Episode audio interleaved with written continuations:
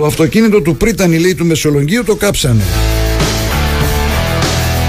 Ο Πολάκης είπε στην ε, Κεραμέως ότι σε ένα χρόνο λέει θα είσαι εξόριστη. Τα ακούσαμε και αυτό. Κύριε Τζίμερε, μήπως ακούσετε περισσότερα εσείς, έχουμε και άλλα δηλαδή. Καλημέρα σας. Ε, καλημέρα. Και έχουμε ακούσει και έχουμε διαβάσει, διότι έχουν τη συνήθεια να τα αναλύουν όλα αυτά οι σύντροφοι της αναρχίας και διαβάζεις απίθανα πράγματα. Εγώ μπήκα στον κόπο, ας πούμε, να διαβάσω την προκήρυξη αυτών που κάψαν το αυτοκίνητο του Πρίτανη του Μετσοβίου οι οποίοι λένε απίθανα πράγματα. Δηλαδή, ανακατεύουν τον πόλεμο στην Ουκρανία, τις αυξήσεις και για όλα αυτά λέει πρέπει να παλέψουμε γιατί δεν μπορούμε να ζήσουμε σε αυτόν τον βούρκο και γι' αυτό ναι. κάψαμε το αυτοκίνητο για να δώσουμε το στίγμα του αγώνα. Ναι. Τρομάζεις διότι είναι άνθρωποι οι οποίοι έχουν κάποια ηλικία ε, και βλέπει κανείς ότι έχουν ένα απολυτό στο μυαλό. Δηλαδή, δεν μπορούν να ξεχωρίσουν ε, για ποιο λόγο έχουμε αυξήσεις, για ποιο λόγο υπάρχει έλλειψη αγαθών και αν το κάψιμο του αυτοκινήτου του Πρίτανη μπορεί να συμβάλλει στο να μειωθεί ας πούμε ξέρω το κόστος της βενζίνης ή να φτηνίνουν τα προϊόντα. Είναι καθυλωμένη σε μια προεφηβική αντίληψη του κόσμου όπου εμείς είμαστε καλοί, υπάρχουν κάποιοι κακοί οι οποίοι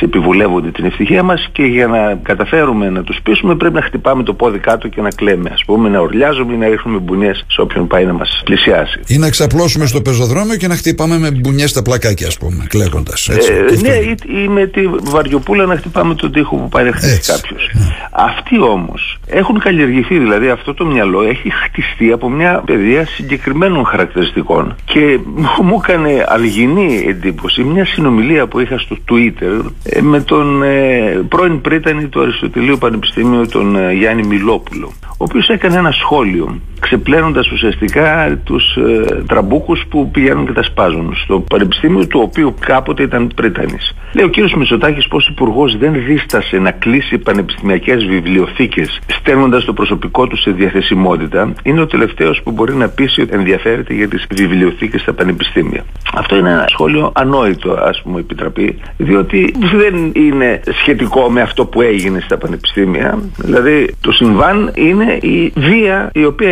εξασκείται κατά μιας απόφασης τη πολιτείας να φτιάξει βιβλιοθήκη στα πανεπιστήμια. Δηλαδή, μόνο στην Ελλάδα συζητάμε για το νόμιμο του να κατασκευαστεί η βιβλιοθήκη στα πανεπιστήμια.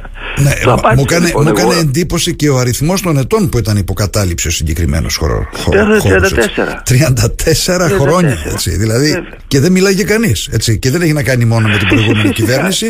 έχει να κάνει και με τις προπροηγούμενες. Ναι, βέβαια. Ναι, βέβαια, βέβαια. Με όλες, βέβαια. Όλες οι κυβερνήσεις 34 ετών, όλοι μεταπολίτευση σχεδόν. Ναι. Του λέω λοιπόν ότι πάντως, όσο ήσασταν εσείς Πρίτανη, ο Μητσοτάκης σεβάστηκε το έργο σας. Ούτε την κατάληψη του βιολογικού άγγιξε, ούτε προσπάθησε να καθαρίσει το Αριστοτέλειο που έχει μεταβληθεί σε σκουπιδότοπο και σε άντρο παρανόμων.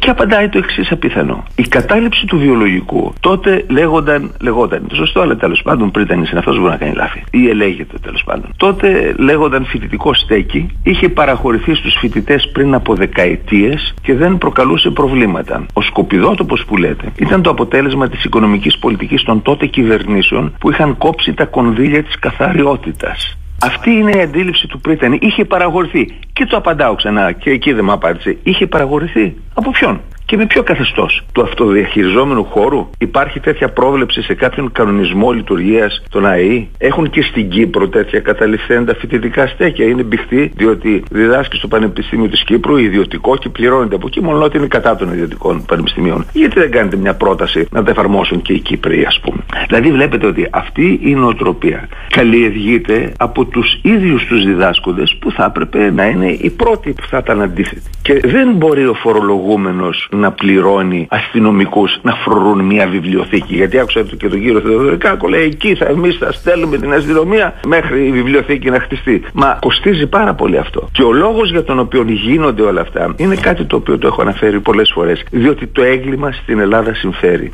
Κανένας από όλους όσοι κάψαν, σπάσαν, λαιλάτισαν, βαρδαλίσαν πανεπιστήμια, κτίρια, δημόσια περιουσία, ιδιωτική περιουσία, δεν έχει καθίσει ούτε μισή ώρα στη φυλακή. Ή δεν συλλαμβάνονται, ή όταν όταν συλλαμβάνονται και προσάγονται επειδή φοράν κουκούλες και μαύρα κανένας δεν μπορεί να τους αναγνωρίσει ή αν κάποιος τους αναγνωρίσει μετά απειλείται από το χώρο ότι θα του κάψουν και αυτόν το σπίτι.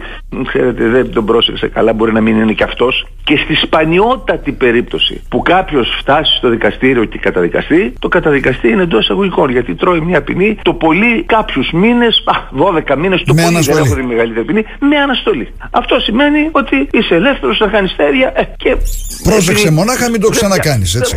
Ναι, ναι, ναι, ναι, ναι, ναι. Είναι με σε ποιά σου. Ναι, Μα αυτό. δεν γίνεται έτσι. Δεν γίνεται έτσι. Όπως επίσης δεν γίνεται να θεωρούμε φυσιολογικότητα αυτό που ακούω από τους πάντες και από κόμματα και από την ΑΔΔ και από συλλογικότητες. Αυτός ο νόμος θα ακυρωθεί στην πράξη. Τι πάνε να πει αυτό, ρε παιδιά; Δηλαδή, ζούμε σε μια δημοκρατία η οποία λέει ότι νομοθετεί η Βουλή. Δεν νομοθετεί η ΑΔΔ. Δεν νομοθετεί η παρέα μου, ας πούμε, ή ξέρω εγώ το τάδε κόμμα. Δεν θα ακυρωθείς στην πράξη. Διότι αν ακυρωθείς στην πράξη σημαίνει ότι δεν έχουμε Νόμος. Δημοκρατία. Έχουμε Δεν είμαστε ξανά νόμους ευνομούμενη της πολιτεία. Ακριβώς. Δηλαδή ο νόμος ακυρώνεται με έναν άλλο νόμο που ψήφισε αυτούς που θες να τον φέρουν ώστε να τον φέρουν στη Βουλή και να ισχύσει. Όταν λοιπόν κάποιος πάει να ακυρώσει τον νόμο στην πράξη, θα πρέπει να υφίσταται τις συνέπειες του νόμου. Ε, στην Ελλάδα συνέπειες του νόμου δεν υπάρχουν. Και εκεί είναι το πρόβλημα. Δηλαδή, αν ήταν ιδιώνυμο αδίκημα η καταστροφή δημόσιας περιουσίας και αν ο μάγκας, ο οποίος συνήθως φεύγει από ένα ακριβώς σπίτι, έτσι να το πω, ο μπαμπάς του τα παρέχει, ας πούμε, μέχρι να είναι 30 χρονών αναρχικό ή μη πιτσιρικάς, ξέρει ότι θα συλληφθεί και θα περάσει τα υπόλοιπα 3 έως 5 χρόνια της ζωής του στη φυλακή. Ε, θα το σκεφτόταν διαφορετικά. Όπως θα το σκεφτόταν διαφορετικά και οι καθηγητές οι οποίοι χαϊδεύουν αυτή τη συμπεριφορά. Εγκομιάζει τη βία, απολύεσαι. Και όχι μόνο απολύεσαι, αλλά διώκεσαι αυτεπαγγέλτος ως ηθικός αυτούργος στην καταστροφή ε, δημόσιας περιουσίας που ξαναλέω είναι η περιουσία του φορολογούμενου. Δηλαδή, εσείς και εγώ πληρώνουμε αυτό που ονομάζεται δημόσιο και το καίει ο άλλος. Το αυτοκίνητο του πρίτανη, εμείς θα το πληρώσουμε. Ναι, εξαρτάται βεβαίως τι εννοεί ο καθένας μας βία. Λες και είναι δύσκολο αυτό να το κάνουμε διακριτό, ας πούμε έτσι. Δεν, δεν καταλαβαίνω για ποιον λόγο κάποιοι θεωρούν ότι αυτές οι αντιδράσεις είναι δημοκρατία και δεν είναι βία. Δεν είναι δημοκρατία ότι σπάει, ότι ρημάζει και ότι καταστρέφει. Η- είναι ξεκάθαρο η, νομίζω. η βία δεν είναι τι καταλαβαίνω εγώ, είναι τι περιγράφει ο νόμος πάλι. Δηλαδή ο νόμος περιγράφει τι σημαίνει βία. Δεν μπορείς να έρθεις να με σπρώξεις ας πούμε στον δρόμο. Αυτό θεωρείται βία. Ελαφράς μορφής. Αν μου ρίξεις μπουνιά είναι μεγαλύτερη η βία. Αν βγάλεις φαλτσέτα και με μαχαιρώσεις ας πούμε είναι ακόμα πιο μεγάλη. Αν ε, κάψεις ένα αυτοκίνητο είναι βία. Δηλαδή καταστροφή ξένης περιουσίας και ιδιαίτερα δημόσιας περιουσίας είναι ακόμα και αν βγάλεις το μαρκαδόρο και γράψεις τον τοίχο. Γιατί αυτός ο τοίχος είναι δημόσιος τοίχος. Θα πρέπει να βαφτεί, να ξαναβαφτεί και αυτό το πληρώνει ο φορολογούμενος. Αυτός λοιπόν ο οποίος καταστρέφει το πανεπιστήμιο του, γιατί συνεχίζει να είναι φοιτητής; Δεν πρέπει να μπαίνει η αστυνομία στα ιδρύματα, διότι δεν είναι σωστό σε ιδρύματα εκπαιδευτικά να γυρνάει συνέχεια η αστυνομία, γιατί και μόνο η ύπαρξή της σου λέει ότι εδώ είναι ά- άντρο παρανομίας. Αλλά για να μην μπαίνει η αστυνομία στα ιδρύματα, θα πρέπει να βγουν από τα ιδρύματα αυτοί οι οποίοι προκαλούν βία. Αυτό καμία κυβέρνηση δεν το έκανε και κανένα νομοσχέδιο, γιατί το νομοσχέδιο της κυρίας Κεραμέως έχει πολλά θετικά πράγματα. Το θέμα είναι πώς θα εφαρμοστούν. Όπως πολλά θετικά είχε και ο νόμος της κυρίας Διαμαντοπούλου, ο οποίος ψηφίστηκε πριν από κάποια χρόνια με ευρύτατη πλειοψηφία. Αλλά πριονίστηκε από την ίδια την ας πούμε πανεπιστημιακή κοινότητα. Από το καθηγητικό κατεστημένο, να το πούμε ευθέως. Τώρα το θέμα Θα είναι πρέπει, ποιοι λοιπόν, να είναι, υπάρχουν ποινές. ποιοι είναι η πράξη. Έτσι, αυτό που λέγατε προηγουμένως, κύριε Τζιμέρα, ότι αυτός ο νόμος θα καταργηθεί στην πράξη. Ποιοι κάνουν πράξη; Όλα αυτά τα οποία συμβαίνουν και παρακολουθούμε σε τελική ανάλυση. καθηγητές και φοιτητές. Και προσωπικό, ε, είτε βοηθητικό, είτε υπηρεσιακό προσωπικό. Γραμματιακή υποστήριξη, ας πούμε, του Μετσοβίου, η οποία έκανε στάση απεργίας την Παρασκευή κιόλας. Η ωραία στάση απεργίας είναι αυτή. Ε, στάση εργασίας, συγγνώμη. Την Παρασκευή για να φύγουμε νωρίτερα, ας πούμε, να είναι λίγο long weekend. Και την ίδια στιγμή που καταγγέλει με ανακοινώσεις και ουσιαστικά εξωθεί σε βιοπραγίες, ε, μετά καταδικάζει και το κάψουμε το αυτοκίνητο. Με την έννοια, ε, Βρετανία. παιδιά, είπαμε, αλλά ε, να μην το κάψουμε κιόλας. Μάλιστα. Καμιά μπουνιά, κάνα το, οτιδήποτε, ας πούμε. Καλημέρα, ευχαριστούμε Δηλαδή- πολύ. Καλημέρα, κύριε Τζιμέρα. Ναι, Καλό ναι. πρωί.